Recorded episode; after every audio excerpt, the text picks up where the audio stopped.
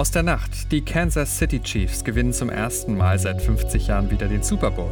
Heute bei RP Plus, wenn Jugendliche ihre Eltern pflegen müssen. Und das kommt auf uns zu, Urteil im Samurai-Prozess von Mönchengladbach. Heute ist Montag, der 3. Februar 2020. Der Rheinische Post Aufwacher. Der Nachrichtenpodcast am Morgen. Guten Morgen. Ich bin Henning Bulka. Herzlich willkommen im ersten Aufwacher im Februar 2020. Von mir bekommt ihr jetzt die wichtigsten Infos für den Start in diese neue Woche. Und da beginnen wir mit dem Blick in die USA. Da gab es über Nacht das sportliche Highlight des Jahres, den Super Bowl, das Finale der National Football League und gleichzeitig die größte Sportveranstaltung der Welt. Gewonnen haben dabei zum ersten Mal seit 50 Jahren wieder die Kansas City Chiefs. Star Quarterback Patrick Mahomes hat sein Team gegen die San Francisco 49ers zum Sieg geführt in Miami mit einer beeindruckenden Aufholjagd zum 31 zu 20. Tina Eck berichtet für die deutsche Presseagentur aus den USA.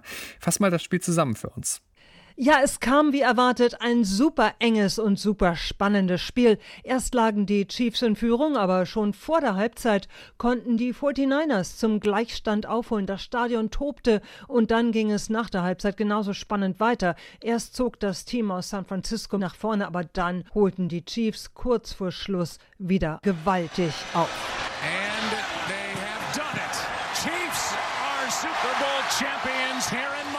Zum ersten Mal nach 50 Jahren haben die Kansas City Chiefs wieder den Super Bowl gewonnen. Wichtiges Highlight ist ja beim Super Bowl immer die Halftime-Show mit großen Pop-Acts. Wie war es diesmal? Ja, die Latinas räumten ab. Jennifer Lopez und Shakira legten eine irre Performance aufs Parkett. Es war auch nicht anders erwartet worden. Demi Lovato hatte vor dem Spiel die Nationalhymne geschmettert.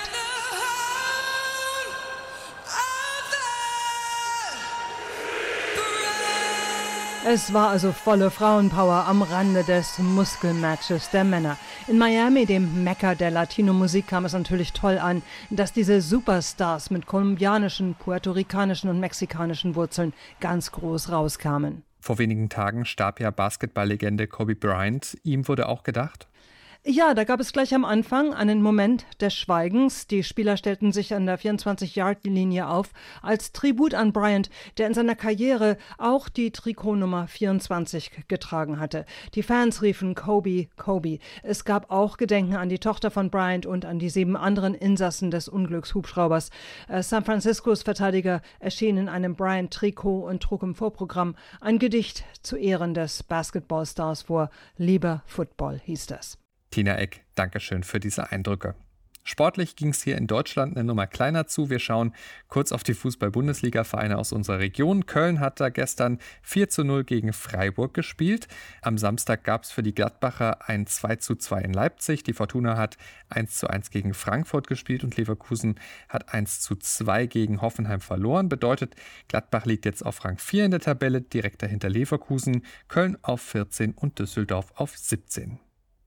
Wir blicken damit auf die Entwicklungen rund um das Coronavirus. China hat dabei den bisher stärksten Anstieg von Infektionen und Todesfällen gemeldet innerhalb eines Tages.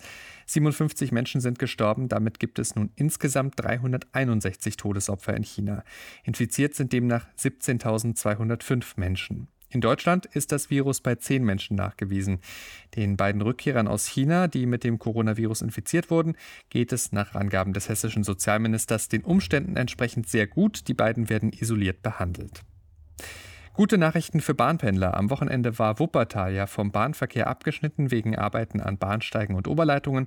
Stattdessen gab es am Wochenende Ersatzbusse. Die Sperrung ist aber wieder aufgehoben seit dem frühen Morgen und ein Blick auf bahn.de zeigt auch, es scheint größtenteils wieder alles zu laufen schauen wir damit jetzt auf das, was ihr heute bei RP Plus lest. Und da geht es heute um die Lebensrealität von knapp 100.000 Kindern und Jugendlichen in NRW. Die erleben keine unbeschwerte Jugend, stattdessen pflegen sie ihre Eltern. Darunter leidet die Schule, aber auch die Psyche. Ein kaum bekanntes Problem, auf das wir heute genauer schauen. Zum Beispiel im Fall von Lana Repan, 15 Jahre. Sie pflegt ihren nierenkranken Vater, wenn sie von der Schule heimkommt, denn ihre Mutter ist diejenige, die arbeitet und das Geld ran schafft. Lana sagt, in dem Alter sind deine Eltern für dich eigentlich Superhelden und dann realisierst du plötzlich, dass sie auf deine Hilfe angewiesen sind beeindruckend reflektiert, finde ich, was sie sagt. Und schlimm, dass es für diese Fälle noch keine Hilfe aus der Politik, vom Rest der Gesellschaft gibt. Wo genau die Probleme liegen und wie sie gelöst werden könnten, lest ihr heute bei uns bei RP. Damit zu dem, was heute noch wichtig wird. Seit Monaten dauern sie schon an, die Proteste deutscher Bauern. Ihnen geht es einmal zum Beispiel um das Thema Umweltauflagen durch die Politik, außerdem um Wertschätzung ihrer Arbeit, aber auch generell um ihre schwierige wirtschaftliche Lage. Und die ist heute Thema in Berlin. Die Bauern sind in einem echten Dilemma. Sie sind zu großen Teilen darauf angewiesen, ihre Waren an die großen Supermarktketten zu verkaufen. Edeka, Rewe, Aldi oder Lidl. Das Problem, die haben damit auch ziemlich viel Macht bei den Preisen und können diese drücken gegenüber den Bauern. Um dieses Spannungsfeld geht es heute Vormittag bei einem Krisentreffen bei Bundeskanzlerin Angela Merkel. Mit dabei der Einzelhandel, die Lebensmittelindustrie, Agrarministerin Julia Klöckner und Wirtschaftsminister Peter Altmaier. Wenn die Kanzlerin mit diesem Termin durch ist, dann geht es für sie direkt weiter. Zum Mittagessen trifft sie ihren österreichischen Amtskollegen Sebastian Kurz. Der Kanzler unserer Nachbarn ist gerade auf Berlin-Besuch. Beim Lunch der Regierungschefs im Kanzleramt soll es um die Beziehungen beider Länder sowie um europapolitische, wirtschaftspolitische und internationale Fragen gehen. Zwei Männer treffen sich bei einem Trinkgelage in Hückelhofen, der eine knapp 40, der andere knapp 50. Beide kennen sich flüchtig. Dann kommt es zum Streit. Der Ältere zieht ein Samurai-Schwert, tötet sein Gegenüber mit 37 Schwerthieben. Dann ruft er selbst die Polizei. Als die Beamten eintreffen, hält er das Schwert noch in der Hand. So soll es sich zugetragen haben. Ostern vergangenes Jahr. Nun fällen die Richter im Prozess um die Attacke ihr Urteil heute in Mönchengladbach. Der Angeklagte hat zugegeben, den anderen mit dem Schwert erschlagen zu haben. An den genauen Tathergang könne er sich aber nicht erinnern. In seinem letzten Wort sagte der Angeklagte, er könne sich die Tat selbst nicht erklären. Es tue ihm leid und er hoffe wegen seiner Alkoholsucht auf Hilfe. Die Staatsanwaltschaft fordert neun Jahre und acht Monate Haft und eine Unterbringung in einer Entzugsklinik für den 47-Jährigen. Wie das Urteil aussieht, lest ihr auf RP Online, sobald es bekannt ist. Der Brexit ist vollzogen, zumindest auf dem Papier. London und der Rest Großbritanniens haben ihr erstes Wochenende außerhalb der EU erlebt. Heute wollen die Briten und die Europäische Union ihre Verhandlungslinie für die künftigen Beziehungen umreißen. Der britische Premierminister Boris Johnson will das am Vormittag in einer Rede vor Geschäftsleuten und Diplomaten tun. In Brüssel äußert sich EU-Chefunterhändler Michel Barnier während einer Pressekonferenz. Im November ist es soweit, die Menschen in den USA wählen ihren nächsten Präsidenten. Wird Donald Trump nochmal für Jahre gewählt oder gelingt den Demokraten doch ein Machtwechsel mit ihrem Kandidaten? Um diese spekulative Frage zumindest im Ansatz beantworten zu können, da müssen wir erstmal wissen, wen schicken die Demokraten denn überhaupt ins Rennen? Und das entscheidet sich bei den Vorwahlen und sie beginnen heute traditionell im Bundesstaat Iowa. Sören Gies berichtet für die deutsche Presseagentur aus den USA. Was genau spielt sich da heute ab in Iowa? Das ist schon speziell. Es gibt fast 1700 Treffen in eher kleinem Kreis in Schulen, Kirchen, der Bücherei oder sogar bei jemandem zu Hause. Dort gruppiert man sich nach Kandidat und versucht, die anderen von der eigenen Präferenz zu überzeugen. Die Gruppe derer, die sich noch nicht entschieden haben, wird natürlich von allen umworben. Eine Gruppe muss mindestens 15 Prozent der Anwesenden stark sein. Zu kleine Gruppen werden aufgelöst und die Mitglieder können zu einer der erfolgreichen Gruppen stoßen. Dann wird die Stärke der verbliebenen Gruppen ausgezählt und das Ergebnis festgelegt.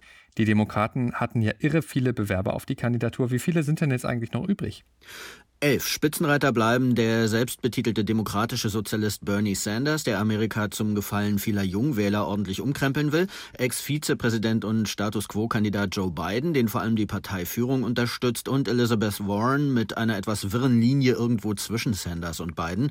Außerdem nennenswert Pete Buttigieg, Ex-Bürgermeister und Armeeveteran aus Indiana, jung und bekennend schwul, aber politisch sehr zahm, Senatorin Amy Klobuchar, weil sie aus dem Mittleren Westen kommt, und Mike Bloomberg, Ex-Bürgermeister Bürgermeister von New York und Milliardär, der schon über 140 Millionen Dollar eigenes Geld in TV-Spots gepumpt hat. Nun ist das ja die allererste Vorwahl der Demokraten. Wie wichtig ist die in Iowa?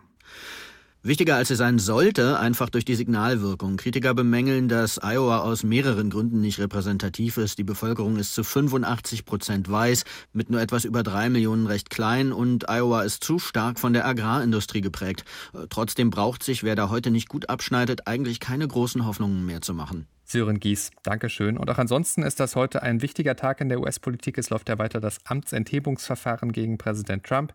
Dabei werden die Vertreter von Anklage und Verteidigung heute ihre Abschlussplädoyers halten. Und dann sage ich ganz zum Schluss noch herzlichen Glückwunsch zum Geburtstag. Und zwar an Bundestrainer Yogi Löw. Er wird heute 60. Alles Gute. Damit schauen wir noch aufs Wetter für NRW. Der deutsche Wetterdienst meldet viele Wolken, gerade Richtung Abend auch mit mehr Regen dabei.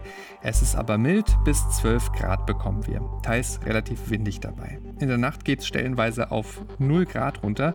Dann kann es glatt werden. Der Dienstag bringt Wolken und Schauer, teils mit Graupelgewittern, dann auch stürmischer und es wird etwas kühler, bis 8 Grad maximal.